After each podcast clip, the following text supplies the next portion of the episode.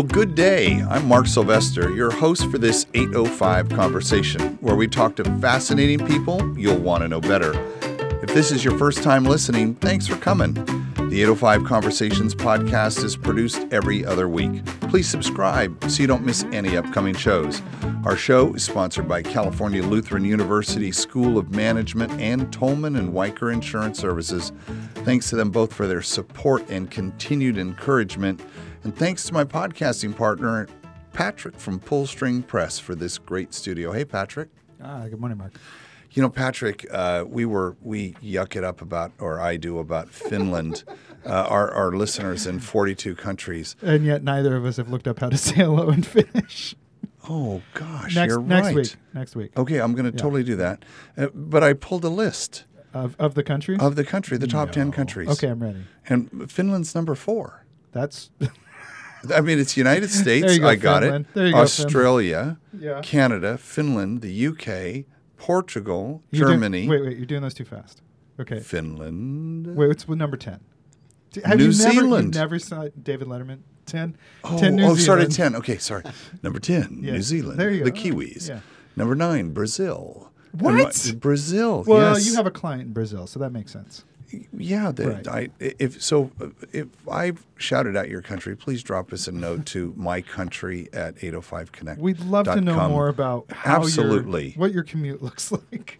Yeah, and, and and what it is you like about the show because yeah. um, I you know th- we try to talk to people and have conversations that have general applicability But we all can't over even. the world. But we can't even make it through a top ten list without a segue, a digression. See, see how we are. Well, Okay. I, I want to digress right now because we have someone in the studio who uh, met several years ago, and uh, John Silva is the president and senior creative director at the DuPuis Group, which is a nationally ranked marketing firm based in Ventura, California. Yeah, it's a it's a good story. Thank you, by, by the way, Mark. It's great to be with you guys, and Patrick, thanks for having us.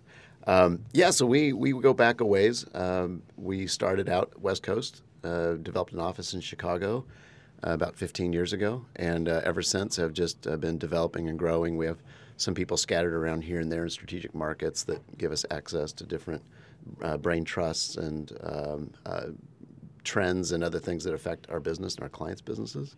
But it's been a great run, great run. How much of your business is um, Central Coast based, and how much of it is national clients? Yeah, it's a good question. I think when we first set out, we had a lot more local clients. As we grew and developed our, our not only our brand and, and design acumen, but our business acumen and solving bigger problems, it became much more national and even global. Um, because those things flatten the earth very quickly. You know, problems occur everywhere, and opportunities occur and can be driven anywhere. So most of our clients are. Uh, we do have some West Coast clients. I've got a few in Los Angeles area. Um, uh, in Ventura, there's a few clients. Uh, Patagonia as a client. Uh, Patagonia Provisions, uh, which is actually based up north, and then uh, WD-40 in San Diego, Dole in Westlake, Farmer John out in Los Angeles market. So we do have quite a few, but I do travel quite a bit. We have we're spread around. You're on the airplane a lot. Yeah, a lot of flying. Lot of flying. So, um, for our listeners not aware of like what the jobs are within an agency like yours, senior creative director. Now, what are the other kind of positions that are in that kind of agency? So typically, you will have some sort of creative leadership. Um, in our case, our agency is run by designers. I mean, Stephen and I met Stephen DuPuis um, probably about 30 years ago. I've worked with him for 25, and uh, you know he's a designer, but designer before business person, and that has its advantages and disadvantages. But that's sort of the way our agency is led. We're really a, a design-centric company, even when we get out into higher strategic spaces. Um, but from there, you have creative directors, and, and my senior creative director role is kind of just a, a lug on to say that there's more than just an administrative purpose to being a president. I mean, I'm, I'm still in that very highly creative seat and driving a lot of programs, but I'm really kind of a disruptor, a strategic disruptor. We have creative directors that work at DuPuis that, from a classic standpoint, are much better at that role than I ever was.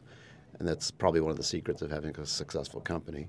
Is, is is not being the, the, the hottest, fastest gun in the West. Well, that's right. Well, first of all, you don't want you to be the speed bump, right? Right. And Right. also, uh, you definitely want to hire people who are better at most things than you are. That's that's and that's humbling, and it also That's drives leadership. the business. Yeah, uh, yeah, I think so. And Steven sets that bar. Uh, but we have a lot of designers, uh, strategic people, quant geeks, uh, people that are into cooking, people that are into uh, writing. I mean, all kinds of creative arts as well as analytical um. Tell me about the quant geeks, because I I'm I remember when I met the chief strategic officer for McCann Worldgroup, which is you know the number four agency in the world. Yeah. And his his the big thing he was impressing me with was that they had 25 PhDs, right? Quants, right? That's a deal. Yeah. Is that uh, personal hairdresser? Is that PhD? Yeah. Because we, we got a couple of those Yes. too. Yes. But I, I'll say that uh, you know, from a quant geek standpoint, we're Explain to the audience what that is. first of all, it's not meant to be as derogatory as it No, it's- sounds. no. Um, most Every people time I say it, it's a little worse. yeah, exactly. Yeah. Oh no, there's the quant geek term. Uh. Um, it, it's actually a, a compliment because, as we know, our, our world today is largely driven by data. So, who's analyzing the data? Who's driving actionable um, initiatives from it? Right, Um, exactly. Intel, knowledge, but it's also it's also becoming more and more human Mm-hmm. because it's not just about big data; it's about relationship today. So when we think about who in our company can can really analyze data to extract human insights, Well, and communicate that back to you Yeah. on the other side. Because I would think that would be a real problem of just like, well, here's a number. Well, what does that number mean? Correct, and it's and, and for me, like I look at an Excel document or uh, a, a data pull or some sort of a, a piece of analysis, and I'm I look at it just it's just numbers for me. I Right. mean, I'm not. Right, uh, right, to me, it's like looking at the Matrix. I'm one of the ones who can't see No, the, no, the yeah. girl in the red dress. I don't see that. Yeah. So, um, Yeah. but pe- but there are people who can. There's sort of the, the the the whisperers that can pull from it, and it can really drive and give a lot of efficacy to what we do. Well, it's I, I don't think people quite understand how critically important that role is. Hmm. What does the guy say? It says I spend uh, you know all this money on my marketing budget, and fifty percent of it is not working. I just don't know which fifty percent. That's exactly right. And the That was Yogi Berra. it had to have been Yogi Berra. But having someone, especially with the access to data that you have now, and it's more than just that, though. It's the the way I understand it. It's the it's the targeting that they can give you. Like so, you understand the client and the mm-hmm. client's needs and the outcome and, and what that is and then you come up with a strategy to get at that and then you come up with the languaging. But then where am i going to point all those words? Yeah, that's it, that's exactly right. And but you know, the thing that we know there's there's a canyon to fill. On the front side, there's what is the business problem to solve? What is the strategy? Canyon to, oh, d- paint that picture for me. That sounded interesting. Yeah, so on one side you have business goals, you have business strategies, and uh, and certainly objectives. And when you when you tie in, if if Wall Street's involved, now you have complexity of you know what does it look like? What do earnings look like? Is it top line, bottom line growth, whatever it may be? On the other side, you have uh, trends in in our society and in our culture, and the way that That's we That's not who I thought would be on the other side of the canyon. yeah. no, keep going, dude. It's good. It's good. It's good. It's just I love that you twisted. Was it. that a little shallow? Uh, the- No, No, it's, no, no, no, no, yeah, no. Yeah. So on the other Deep, side, of the, actually. but there, but there's all there's the way that we behave as a society, the way we encounter and, and deal with uh, choice, which can be very paralyzing. Uh, you know, choice is so we have so much choice that it's very difficult to ever know if you're making the right decisions, mm, especially as a mm, consumer. Like mm, I don't mean to distill this down to just a commercial space because there's a very a deeper human purpose to all this, but from the, the perspective of what we do as a company, looking at the behaviors and looking at the business objectives and finding the right connection. And the bridge that you connect the two with is really values. Wait, you said bridge. You just said oh. bridge, but f- the first thing you did was you said fill in the canyon. Yeah. And I was waiting to be like, oh my god. Well, you, as you know, you can't fill in a canyon, so you got to build a bridge over it. Okay, because I was gonna be like, Oh. I was gonna be like, what an ambitious. Like either you're misevaluating a canyon over like, oh, that's a gully. Because a gully you might be able to you fill can fill a gully. Yeah, but it's uh, actually it's a it's an interesting uh, paradigm you brought up there because i i- to fill the canyon would take.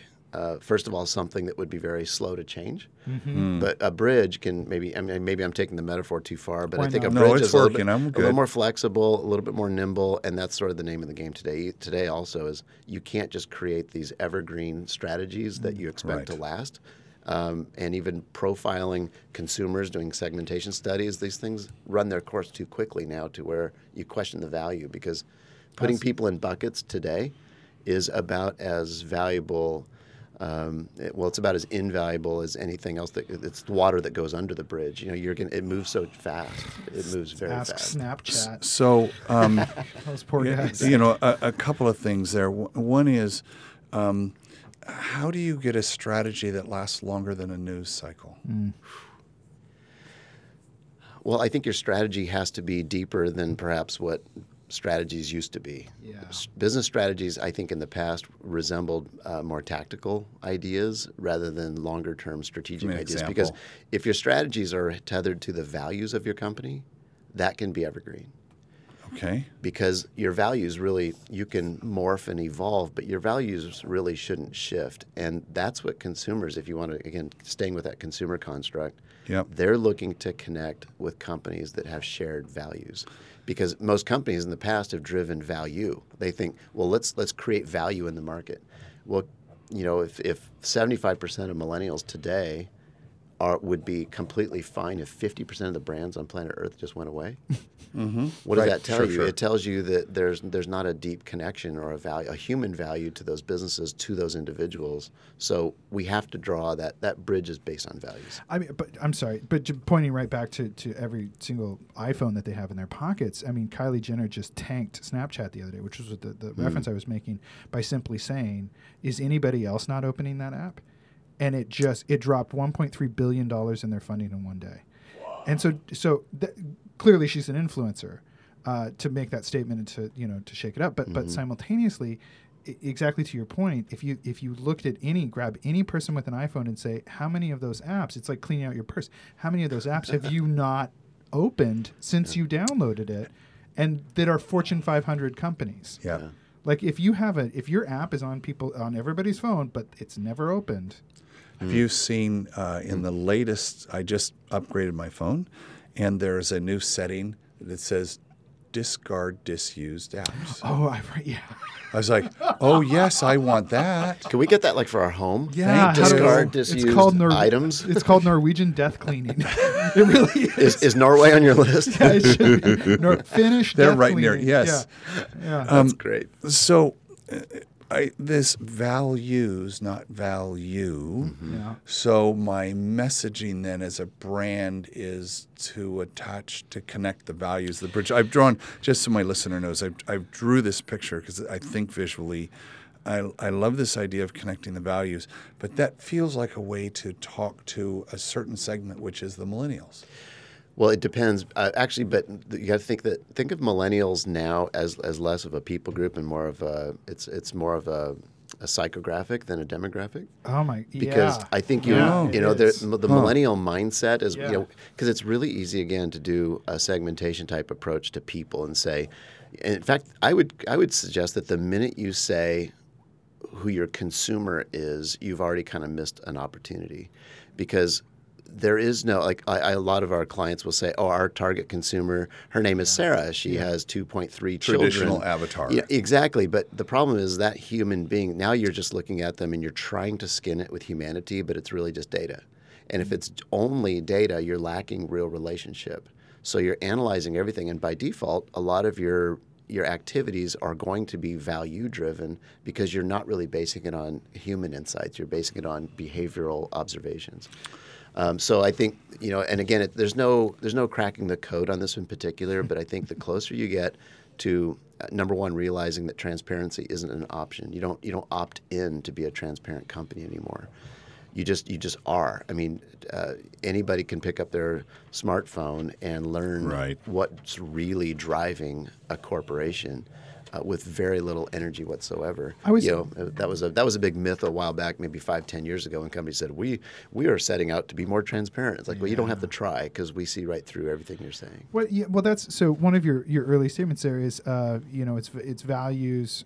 If you tie tie it to values, well, what what, what happens when you bump into a client? You don't have to name name names that, uh, but like, what happens when you bump into a client and you, through your due diligence, realize they don't have a value system here at this company. How, do you? Is it part of your gig to like give them uh, essentially a, I have a to say, it's a, conscience? it's a really smart question, and it's one of those uh, where our values as an agency is to say, look, we want to be the kind of friend who's willing to tell you you have pepper in your teeth, Sure, sure, or sure, that sure. your flies down, or whatever Yeah. it might Right. be, because you, ultimately you really value those friends. And to me, uh, again, keeping it on a really human level, yes, I like to tell our clients, look.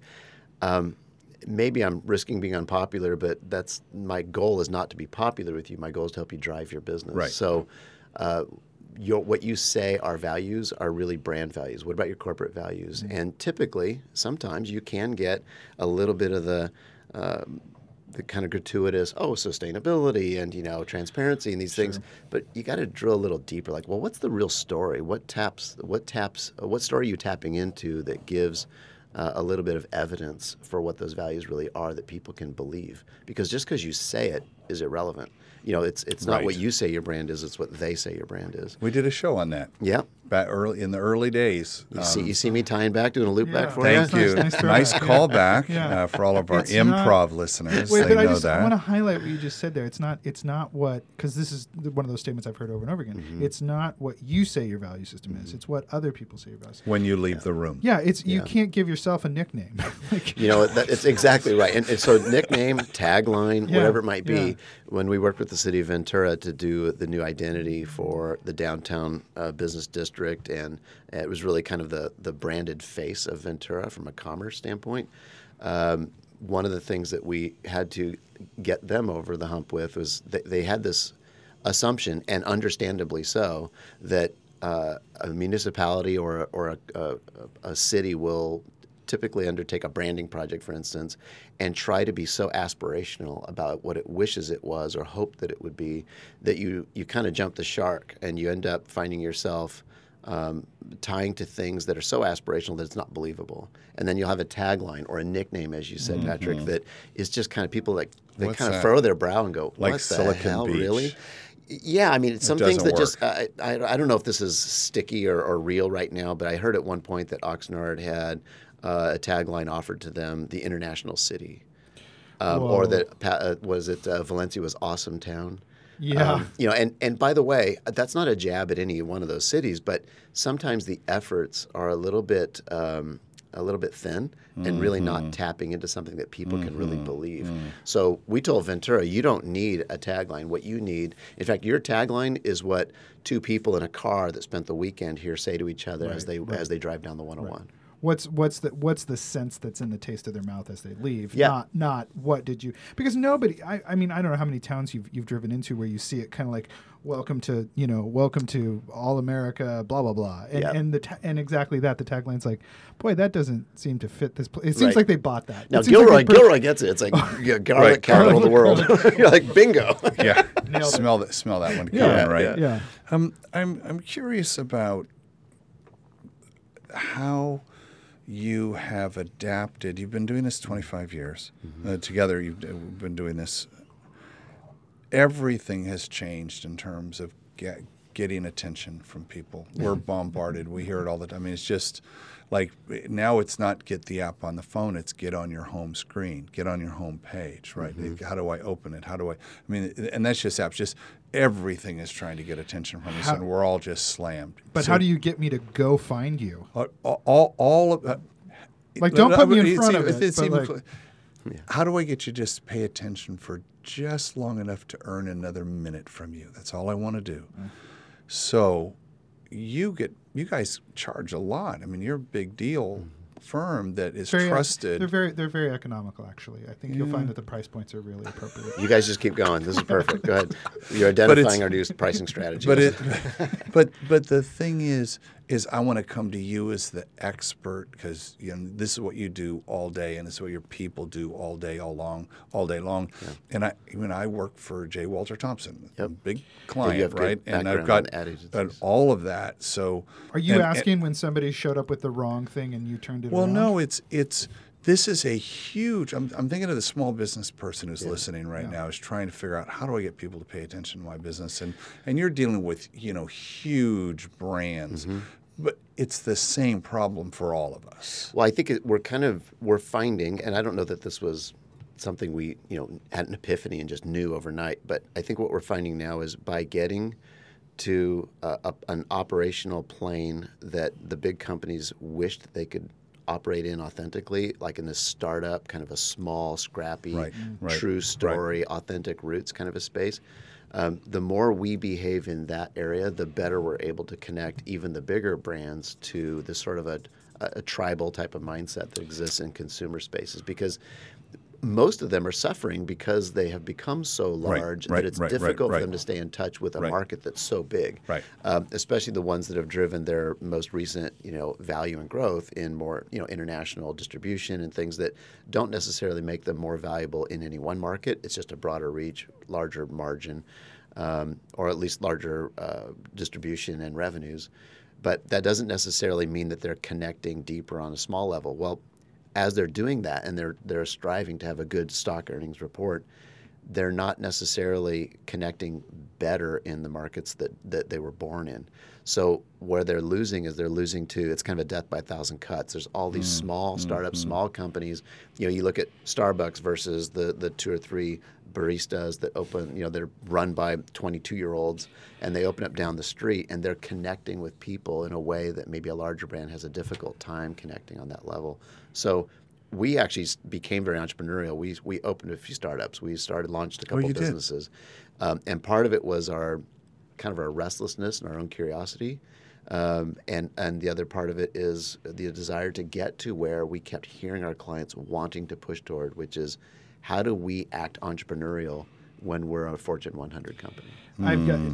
it's, what you are is you're the rock and roll band that goes back and plays the club gig because you need to you need to remember what it feels like to be in front of 50 drunk people that don't know your name. That's but That's classic. yeah, but I love that. that's, that's good it, right? But no, in- well, yeah. inside of inside of that statement was something that I, I very often we sit around and we come up with these these lame brain like we're not experts on a, any given subject but we'll pretend to be and so we throw something out and I'm like oh this is how business really works and uh, I need somebody like you to come in and say no what you're talking about there is this and it actually works like this what I what I am seeing is uh, that the car industry has done uh, uh, they created the Honda Gray Civic the gray Honda Civic. It's it's nobody's least favorite it's nobody's favorite. It will sell uh, you know a million units because it's just it fits comfortably it doesn't get in anybody's way.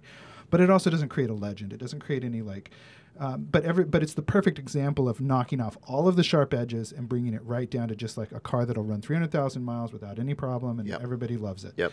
uh, but nobody but nobody loves loves it and and what, what I'm seeing now in this market in this this thing of so many choices is not that you need to appeal to everyone that you need to appeal so strongly to one niche audience that other people will take notice and want to become part of that interesting niche hmm. audience Yeah, I think it's, it's well said, and I think there's a there's a tendency. You know, we all know that everybody wants to stand out and disrupt. Like, how do you how do you yell louder or differently enough to get people to But turn, if, turn their head? but if I turn all of the dials to, to 11 over here on this It's- mixer it's board, impossible you can't hear anything. Yeah. So it's like you have to find a way to get everybody else to mix down.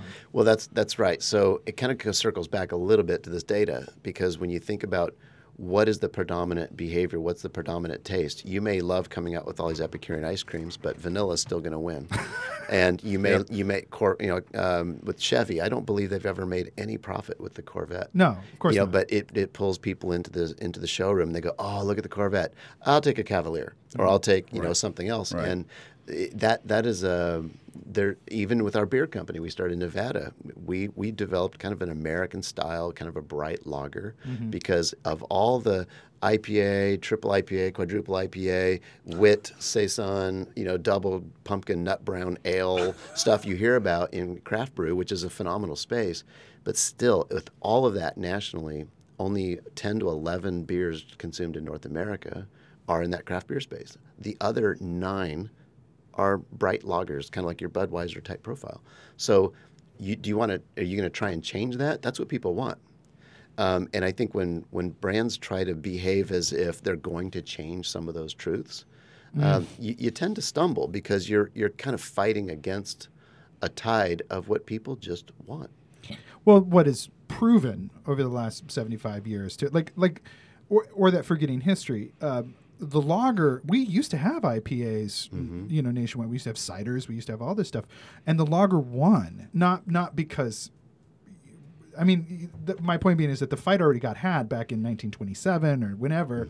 Uh, Anheuser Busch uh, essentially won that fight, Yeah. and uh, and pushed that forward. So you can either fight back against that, like, well, let's have that fight again, Yeah. Or you could identify what were the successes that they, they made. That's fair, and and there's always room for a revolution. Sure. Right, but it has to be it has to come from a deeper place than it's not. You don't you don't market strategize a revolution. I mean, I don't believe that's necessary. You know, you don't you don't sit Well- in a room and, and do that. So okay, so there there's an inflection point. There's a something that happens that does that. I mean, I'm thinking of the kids and the gun violence right now.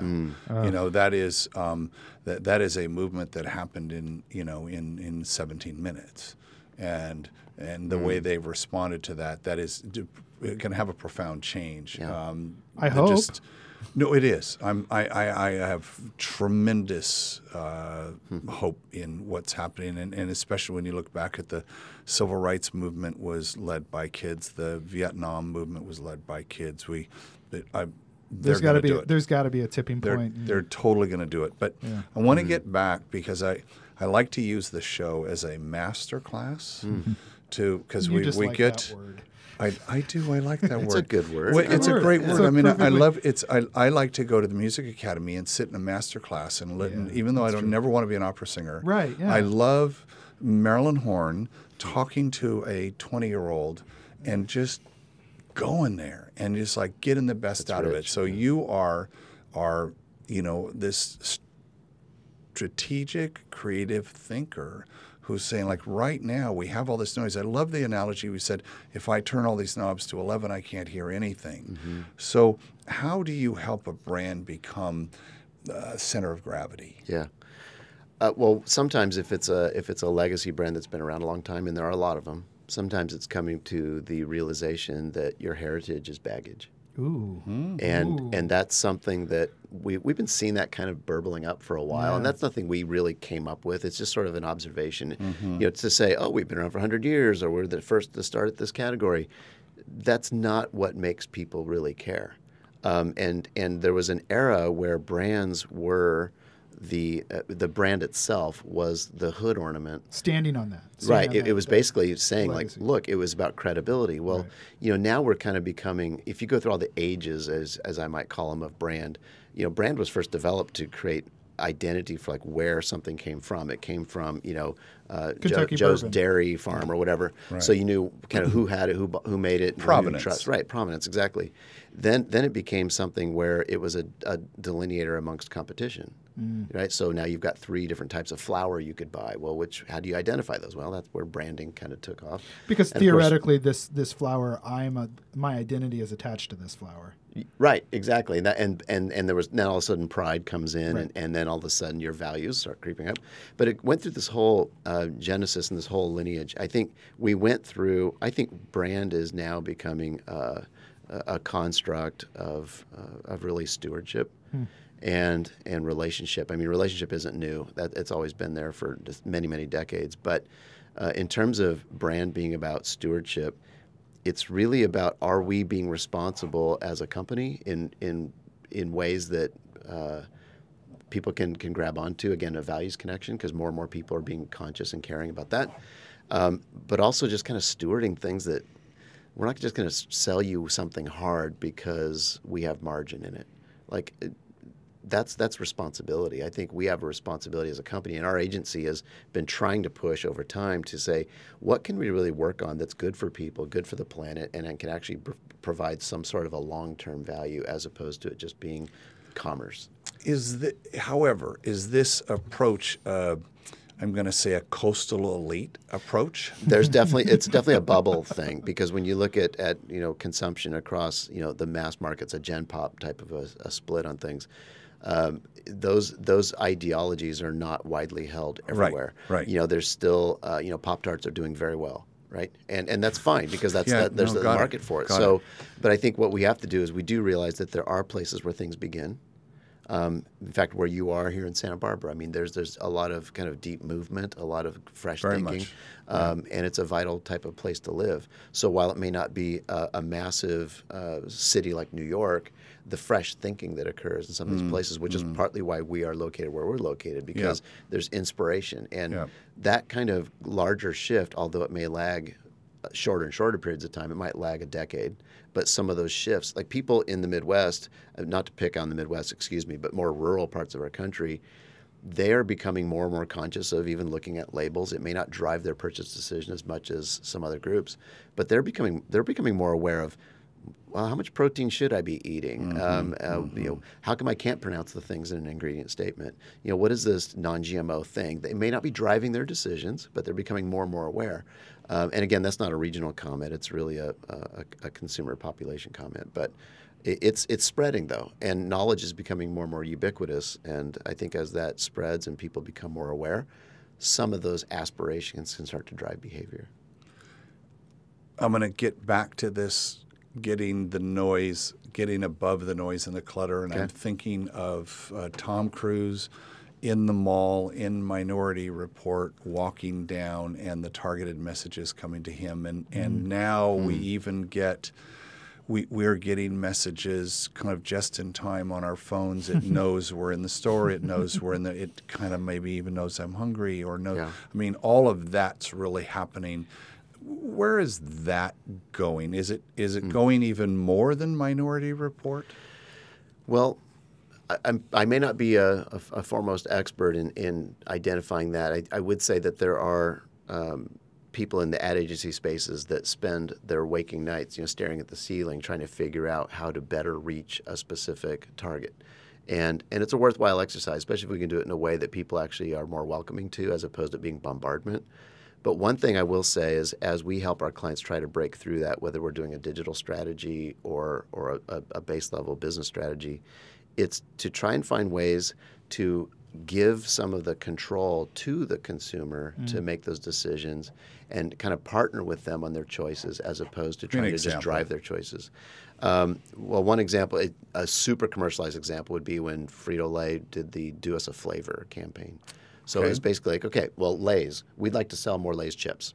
Okay, great. How are we going to do that? We're already one of the largest brands on planet Earth. I mean, a massive mm-hmm, brand. Mm-hmm. How do we sell more? Well, is it just coming out with more flavors? We've done that. Is it is it just improving our distribution? I'm not sure where we're not being sold already. So how do you do that better? Well, they they came up with a. It was really a promotion. They basically said, hey. What kind of flavors would you guys like to see on a potato chip? And people are coming up with, you know, cappuccino and mm-hmm, cheeseburger and mm-hmm, all these other mm-hmm, things. And and it became it went from a promotion to becoming an entire platform for them that is now on its I believe its fourth uh, generation. You can customize your chip. Yeah, well, you, you can at least propose flavors that nobody else has really thought of, and if, if the crowd of people that like chips vote enough for that, it becomes something that actually gets produced and is distributed through stores. And but you're kind of giving a little bit of the brand to people when you do that. You're actually sharing the ownership. It's a relationship. And you're putting things. My other point would be putting things in uh, to where people are seeing it as part of them having a little bit more control over their their own uh, choices, and that that's not an easy thing to do. But look at how a lot of companies are using, uh, say, Instagram for their marketing purposes. You know, you find somebody who has thirty or forty thousand followers because they're an interior designer or a fashionista. But they make one statement about the Gap, or they make one statement about a museum, Right. and and all of a sudden the Gap is sending them a year's supply of clothing for their children, and, and you know because and, and rolling out the carpet because that money is well spent because it, it's sort of like um, it's advocacy from the people for the people as opposed to it being a one-way dialogue where a company is advertising Right. or strategically placing messages. We trust micro endorsers. We entrust these people who are Yeah, who are like they only have- influence us, right? yes. But but on a but like like like Tom Cruise isn't going to influence me as much as oh I actually met her or, or I saw her and so you know I've with her kids. So. So, so if we go back to, um, we, we want to connect on values, not Mm-hmm. value, and values get to relationship. We talked about connection and significance and all of that. Um, this influencer strategy Mm. as a tactic for brands feels like it's it's hotter now than it's ever been. Is that true? Uh, I hope so. I hope so because um, otherwise it really is more of a one-way dialogue. I mean, it, it's right now it's about having people who uh, can interpret who you are and and actually uh, share that with people in a way that's credible. Um, and and I think that is sort of the nature of the entire social media platform is who's Right, leading in the right, dialogue, who's right, trending, and, right, and you know, and I think right. uh, while it kind of looks like uh, a bag of cats, you know, from the outside, because it seems like how do you rein that in and control it? there are a lot of deep strategies and a lot of agencies that really work at extracting uh, strategies and methods through the data to get those influencers to to actually be in your camp. It's it's staggering how effective that can be if you get Yeah. the right. And ag- now this is going to come back to that targeting an audience. So now I'm saying, okay, I'm going to target. So I know that these are the people who like my would most likely to buy this thing I have to sell.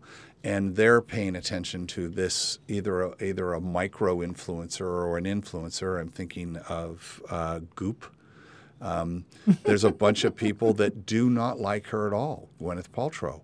But then there's people who love her, and she puts a product. um, An example of a friend who they launched a product with her, and it was it was like seventy five thousand dollars to get her to just say, "Hey, I like this goopy lotion, whatever the heck Yep. it was." but they sold three hundred and fifty thousand dollars in forty eight hours. You bring up one principle that I think is super important, and this is uh, something I've kind of found to be true again and again and again. The best brands are willing to polarize. Oh, If you're not, because and, and there because there's Whoa. usually a tendency. There has been a tendency uh, back to our earlier days of really getting into branding and, and packaged goods and things where it was like, how many good things can I say about myself to appeal to the most people? And if we put that in human terms, because people have always said, well, brands are like people. Are they really? Because I know some real jerks. Yeah. So, Right, right, right, so right, there are brands that that kind of had, had the wrong idea about what authenticity looks like. So if you think about um, I- if if I was if I said everything I wanted to say to make Patrick like me, but then I talk to turn my head to you, Mark, and I say whatever I think you want to hear so that you'll like me, Patrick's going to think that I'm A DB. politician. Yeah, I mean it's like okay, wow, really? So all of a sudden there's no real connection between Patrick and I because I betrayed And no trust. by changing who I am to you. And brands tend to be they try to be all things to all people, and which makes but it no one to everyone. Exactly. Do you want to have 10% of the people who just loathe you and maybe 30% who are okay with you, but you know 60 who love you? Or do you want to have 95% that are like okay Meh. if you exist? you know, and Huh. and then when I go back to our startup mindset, one of my principles even with um, say own, ownership of equity in a small startup, I'd rather have 10% of a watermelon than 90% of a grape Hmm. we have to be smart about what we do in commerce and by being willing to polarize you're actually allowing people to exercise choice. I'm giving you reasons. It's okay if you don't love or like what i am or what i make. If people aren't don't come to terms with that they will struggle and they will always, and they'll wonder 10 years later why they don't have a real following and a loyalty. I mean, you look at look at Harley Davidson. I mean, you go on and on and on. They, they really don't care if everyone loves them. They, they know that their branded sound, which is a, an owned piece of IP, the sound of their bikes rumbling Really? down. Yeah, they own that. Honda yeah. sued. Oh, they, really? They sued Honda one time for What? for coming out with a bike that sounded like you know their that they tried. throbbly They, deep. No they wanted to And they won. trademark and copyright it. Yeah. They won. So, but they know that Huh. that sound to a certain part of our population, people grimace, plug their ears, and curse Harley Davidson Which makes it's the okay. people. They're they're okay with that because by giving me choice, I can either love you or ignore you. But by giving me that choice, you've empowered me as a consumer. And uh, but also you've got a group of people, the users, the the people who are using Harley Davidson, um, the people who are purchasing Harley Davidson, are now purchasing and holding on to part of that as an identity of I am a rebel. I do not care who Mm-hmm. I offend. I do not care. I like that my bike is annoys you. it, it annoys you and has and not only that but my the company that sold me this bike made sure that i'm allowed to do that like Yeah. that's that's a that's a you know Yep. a, a brand identity where you're like you're putting on the mantle and you're like yeah but you know they're they're like they're that's a big motorcycle company you're not a custom guy anymore that's a you're you're buying coca-cola You're right, and in fact, it's not even just about the brand being willing to have some swagger.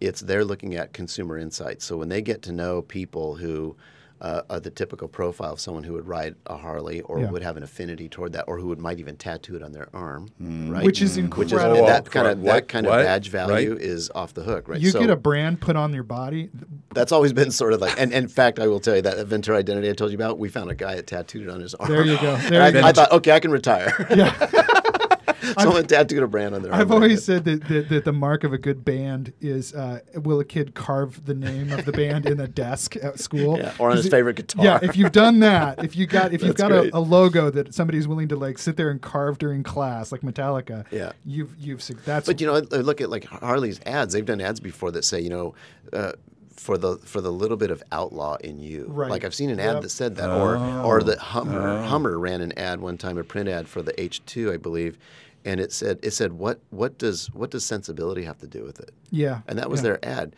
because they recognize, look, if you're sensible, you're probably not going to buy a Hummer. Right. So we've It- already you know, lost you. There's no point in advertising and to it's you. okay because Yeah. for the people who go, you know what, I'm actually willing to be honest with myself that I don't necessarily make all sensible decisions, and I'm willing to go there with you because you're acknowledging it too. So Hmm. you're not making it feel like I need to have it. And so there's the, so I'm going to bring it back. That is connecting the values Right. between what the business goals, strategy are with the trends and culture and how someone deals with choice. Ye- Right. So you built a bridge there. Yeah, and I think I think I got to tell you, I think for I have a real bee in my bonnet in my career about about this proliferation of choice. It's it's a problem, and and I think uh, and I mean that in a very sober way, whether it's food or jeans or whatever it might be. The uh, overabundance of choice, I think, has caused a paralysis in our society Yeah. Oh, and a deep, deep sense of There a- dissatisfaction. There's some Like- great TED talks on it. yeah, there's a Oh, great yeah, article is- about this in the right, New yeah. Yorker the other day. Yeah, and there and there's there are there are TED talks that go back quite a ways that hit on this, and it's it's, Gladwell. it's only getting Yeah. worse. I mean, or bigger. Um, and so I, I like to feel that by being willing to polarize, by by accepting that you're not going to be all things to all people, um, you help people navigate choice. Uh, You know, because if- yeah, it's you it's know. not the choices are, are now you're giving more information to the person making the choices that are like, I, I do align myself with that. Yeah, and it's okay that you don't need my brand, and that's going to help our because we say the consumer. We're all consumers. Right, I mean, right, that's that's right. sort of the weird duality I think that hit me at one point. And it was kind of one of those teachable moments. I know you you have a, a, a great trend of hitting those on your shows, and um, it, one of those teachable moments was. Wait a minute! I'm here talking about consumers to a company that markets to consumers, and we're wondering what they think, and yet we are one. You know, and, Right, and right, wait right, a minute. so, right. so getting out of my own way and realizing how do I make decisions? right. right. It's you know just because you're you're a, a brand designer or an entrepreneur doesn't mean that you don't think like and have the same subconscious decision making process as a lot of people do. Because most of those professional lenses that I have are left brain processes, not not emotional ones as much. Hmm. I still walk through the store like a lot of people. I might have different conscious thinking as I go through a store. But but the way I pick up a carton or choose between two boxes of cereal, or the way I shop for jeans, you know, in in a, at a retailer, is not that different from everybody else because you know we all make more emotional decisions than we recognize, and we can't verbalize our why. Like that's why focus groups can be such a joke because you can't just sit down and go. Why did you pick that one? I like blue. Why blue? You know, and you like start drilling down as if that probing is getting to any kind of a deep, meaningful truth. It doesn't. You're really saying, you know, I'm asking you why you did something that you don't even understand why you Right. did it. So when you get to this consumer insight space about understanding why someone would want to Harley, what are you connecting to? It's stuff. it's more psychology than marketing for No, sure. it's all like I think we all know that, right? Yeah. But but Yeah. sometimes we try to codify these things Well, and, and Sure. put a flow chart together for what makes your agency different, and it's a joke. We say our process is what you're going to need on the next job. That's our process. That's your slogan. That's it. I've said that, and I try to avoid showing diagrams. And people say, "Well, I need to kind of know what your process is." Well, Yeah, you don't want to see my diagram. Uh, so there's yeah, so, I- so I want to ask you that a rat's nest. So, so the, the person who's, who's listening, there's this thing called the pitch, and the the pitch is uh, advertising parlance for um, you know you've, you've had the first meeting with the client, you understand what the brand is, what, where they want to go, and then you go back and, and you look at the data and you, and you come up with some clever words and you get some great art and you if you've watched Mad Men you figure that out, and then you go back and you pitch the boss, Yes. right, who's not the person who's buying the product, by the way. Yeah. Uh, they're just That's the right. person signing the check. Yep. And um, I'm curious how have pitches changed in the, and I want very specific, in the last three years. Okay. In the last three years, uh, for me, pitches have changed in that we're we're becoming more and more human and less about process. We're trying to break it down to the human movement within the business, and that means not just the consumer human movement, but even within the culture of the company. Are you talking about the language that you're using when talking to this to a potential client? Right. You're not using the the pitch. You're not pitching. Yeah, the, the pitch is, uh, you know, the whole concept of sitting in a room around a conference room table and staring at a projected image on a wall. Right. wall. car Right. salesman. Um, for me, that is the anti-pitch. Yeah. Okay, Uh, that, now- that's that's that you're at the nub of it now. Yeah, that's the anti-pitch because I'm basically saying, look at look at this. The very fact that we're all turning our heads to the right to look at a projected image is is actually one of the things that would make us as an agency me too. Is we're all kind of agreeing that this is the number one construct for us to do business instead of turning that stupid thing off and staring at each other and having a conversation. Mm-hmm. So we would t- typically come into a pitch now instead of saying here's about us we start you ask for concrete details we go into pitches and and first of all we work through that mindset that it's not a pitch. Like we're gonna, we're starting it we're dating. So let's get in there and let's get to know each other.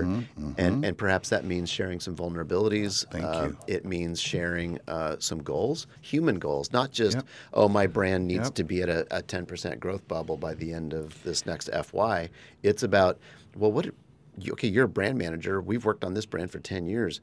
What's your goal? Because everybody wants to put their fingerprint on a brand so how do we help you with because if you win and the company wins then we all win it's there's a win-win-win How much of that meeting is also you, f- them convincing you to work with them?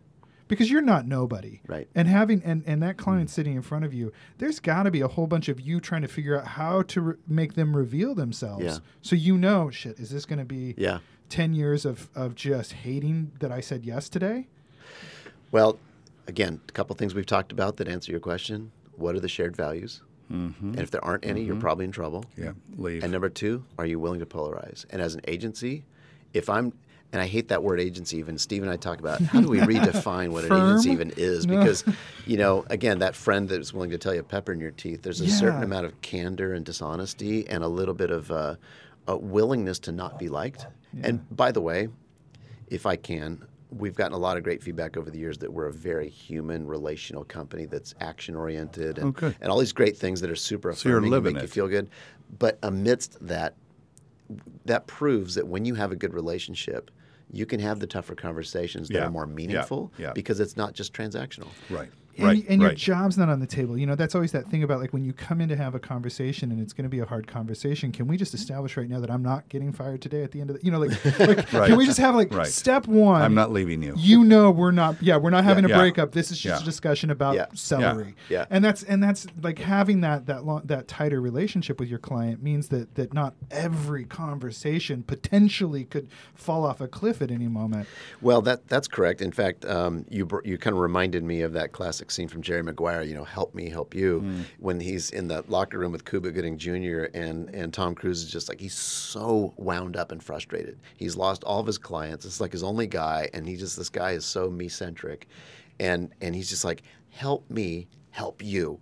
Help me, help you. I mean, he's just that's is so desperate to get him to know that I am your I'm your advocate. I'm here for you If you let me. if you let me. But sometimes we tell our clients, look, there's going to be times like we hear about, well, we don't like agencies who push back. um, well, I know what they oh, mean. they'll tell you that. Oh yeah, and I well, Uh, it's they- okay. I'm happy with the pepper in my teeth. Thank Exactly. you. Well, but the fun, that's a great point, Mark. That, that is, there's some of that, and and as we know, this is a human characteristic.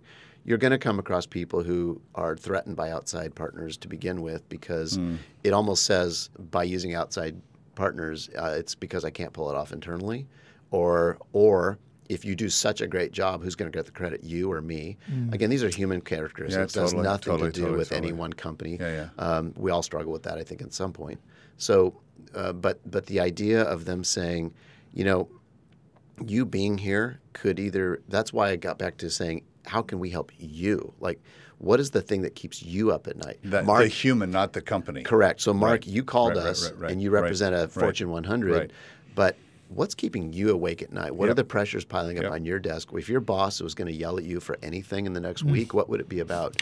and and sometimes those are things we can have an effect on, and sometimes those are way out of our purview. But the fact that I might know what it is Yeah. creates relationship for us, and I can and and because when the client calls with a pain in the ass request or a fire drill for you, it's really easy as an agency on the other end of a phone line to like, wah, wah, wah, wah. you know, you do it and you say you're going to do it, but you hang up the phone. And I've seen people grumble. Again, very human. It's normal. But if you really, we talk about empathy all the time, but it's rarely really employed. If I really spend time with our client in person, wherever, wherever, wherever they are, it gives me a chance to understand their world Yeah. and their pressures. Yeah. And I like my clients more when I'm with them in person Yeah. Mm-hmm. because it's not just based on, I need this from you. And by the way, I'd love to pay you less than you're charging me. Yeah, no, right. Right. Our pods are better in person. Oh, yeah. This show is a thousand times better in person, and it's it's to your point of it's it's a relationship, not a transaction. It's why you get on. It's why it's important to you to get on the plane and go be with people. And I think the teachable moment there is what you said, which is. Do you have a strong relationship with that person that you're doing business with? Forget the brand, forget all that other stuff.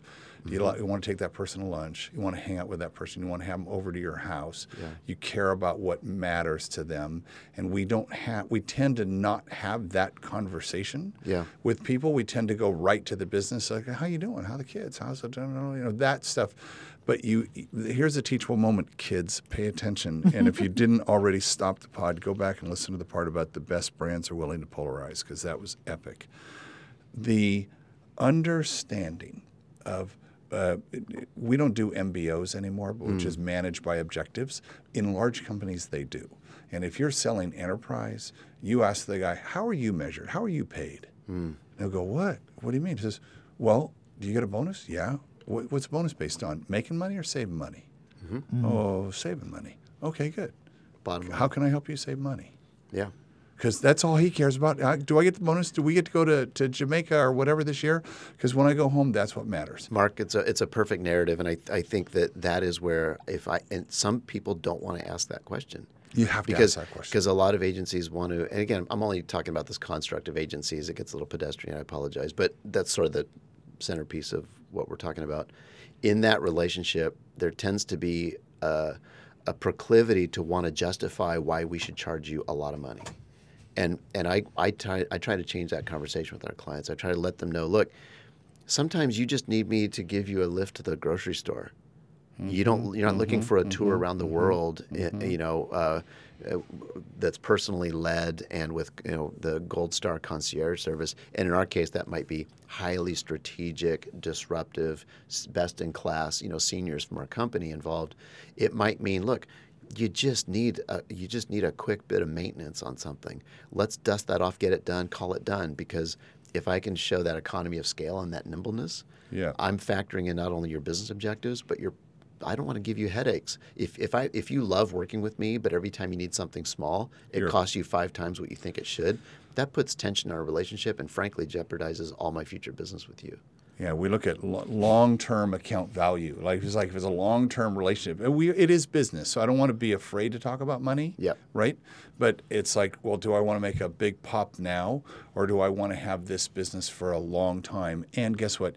You're going to tell a hundred people how much you love working with a company. Yeah. And I'm looking at the clock now, and we're we're, we're going into our one of our, our longer longer episodes. He knows. He knows I, won't let him pop it over an hour because if I- it goes over an hour, God, the- it dies- alarms, it dies, going. and- dies in the hopper. Nobody Yeah, listens to it. So we're gonna we're gonna wrap quick. Here we go. And John, this um, this conversation is one I, I I think is so vital to businesses to understand Mm. how you communicate, how do you connect with your audience, what are those you know those things, and I think it's applicable across whether it's Oh, public sector. Yeah, private matter, yeah. sector, education. I mean, these are all. We're, uh, to your point, we're all humans Mm-hmm. doing this. Uh, Noah benShea said, "If you think there's a difference between your nine to five and your five to nine, you're you're horribly mistaken." Hmm. Right? great. It's all the Love same. that. Thank you so much for coming to the show. And Greg, I know you're listening. Thank you for um, uh, putting John up on our radar. Though you were on my radar, I love getting. You know, Patrick. You know what I get invited to do? T- tell me what you get invited to. This is good. So they um, have a, a bunch of food So you're you're just you just you're like, how can I get Patrick to have some FOMO? Go ahead. Go ahead. Tell me what you get to do that I don't get to do. Go ahead. So they will have a client Yeah. who will say, "How do we get into this new space, mm. food space?" Sure.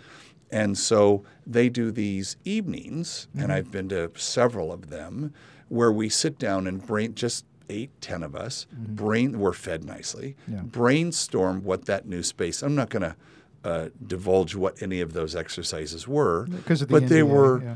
really interesting. Like they have these vision cards, which are just photographs of stuff. And you pick three of them randomly, and you have to make a product out of that that fits this idea of the thing you're trying to solve. And it is it is like my most fun. I love creative problem solving, and I love like good really understanding that. Do you do you? It's- I think you oh, love. I that's think you love when you actually give somebody uh, a bit of advice, a bit of help, and they do something with Oh, it. God, Because yeah. it, it Yeah, yeah. I think it hurts a little bit inside when you say to somebody like, "Hey, you know what you could do with that?" You tell them, and then they never do it, and you're like, like um, from cloud to table. from cloud to table. I have no idea what you're talking about. We had a guy who uh, has a Oh. com- company. I do know what you're talking that takes um, moisture out of the air and turns it into distilled water that you can drink. Cloud to table. And I said, "That's dude, that's cloud to table." He goes, "Oh, that's great."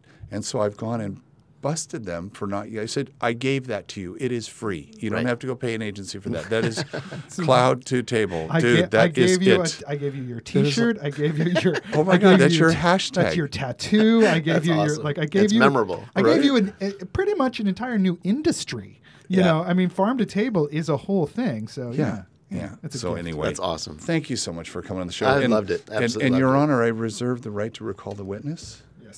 Oh, yeah, we'd love to have you back on the show because I'd love to. There's a lot of other things we could uh, peel back and, and talk about. I think there's a it, it, the, things are moving fast in our world, and it's an exciting time. It's nothing to be afraid of. But our new normal is faster, and our new normal Yeah, is, is. Uh, highly entrepreneurial, and uh, the opportunity is taking more forms than ever before. Um, both in municipalities. I mean, look at the, the difficult times we've had in our Well, yeah, well, communities. we the last talk couple about the months. chamber and Whole that, thing there, right. but uh, it, it's not really that different. Yeah. Yeah. I just, I, it's, it's really exciting to hear. I don't know a level of conversation from business leaders that that kind of seem to get it. So Yeah. that's, Thank that's you, what's Patrick. exciting for Yeah, me. Yeah. You, you had said something about um, it, is one of you said something. As long as it is just like everything else, we'll be fine. You can't have anything new. And uh, as a in the in the kitchen, someone would come and say, "Oh, I got a new cookie." I said, "As long as it tastes like a chocolate chip, go crazy. you know, it's got to be a chocolate awesome. chip." Let's keep a baseline. so as our listener who has stayed almost to the very end here knows um, we like to give the guests the opportunity to title the show you're an ad man so and the creative guy so what's the what's the title of this show this conversation we've had I would call it uh, "Think Better to Be Better." there it is Um, yeah, I'll leave it there. yeah, that's- it's, and it, by the way it's just so you know it's always the first one's the best one Nice. trust your gut Yeah. So in the Trust your car, if I think of something better, I shouldn't email you. don't please don't please don't i'm change i'm change please change all Mark, of I've our got email twelve. Okay. Better Oh, yeah, ideas the at 805 shrimp farm. Conversations. So I want to also thank uh, thank you so much, and we find you. at dupuisgroup.com. Correct. Perfect in Ventura, and if you if you, you're looking for a, a, an agency, you don't have one, or you want to have a, a better understanding of your brand and how it fits, give these guys a call. They're awesome. Mm. Thank I you, also want to thank California Lutheran University School of Management and Tolman and Wiker Insurance Services. Greg, thanks for bringing us great people. We love it. And our podcasting partner, Pullstring Press. If you're interested in partnering with our podcast or our new thing, if you want to talk to us about creating a podcast for your brand, we're on six or seven of them now that we're doing. Then they're quite fun. Get a hold of us at partner at 805connect.com. Patrick, how Yeah. could the, the person who's listening, uh, they know that there's going to be another nugget right now. They're waiting for it. um, uh, I, I'm really I'm stuck on this idea. Of, well, first off, rate, write, review. Let us know what we're doing Yep. right, what we're doing wrong. Email Mark. Uh, tell him what's good and what's bad about the show. Uh, we we are happy to uh, hear all of that information from you, our listener, the most important person in our room. Um, but also, I'm really stuck on this idea of, of, of giving this podcast as a gift. Uh, Yes. it's, it's if you're going to a housewarming party, if you're going to an unexpected birthday party. Just they this will be a clever moment for you. I'm giving you a chance to be a clever person and just take somebody's phone and say I'm going to give you a little gift here. Here's a podcast that you should uh, should get into. Over 175 episodes. Uh, dig back through our back catalog. There is a topic in there that is uh, worth a listen. Absolutely. That's um, I love taking someone's phone and, and turn it. They said, "I so, so you listen to podcasts? Yeah. Okay, give me your phone." And I go in there, and there's no podcasts on it. Yeah, said, yeah. You lying? Yes, but My- you're going to listen to this it one. screams into my car. Right. Yeah. And I'm going to give them a couple of them. So that's that's a great tip. Uh, I'd love to hear from you if you got questions or ideas for guests for an upcoming show. Drop me a line, mark at 805connect.com. Thank you so much. We appreciate you. And until next time, this is Mark Sylvester, your host for 805 Conversations.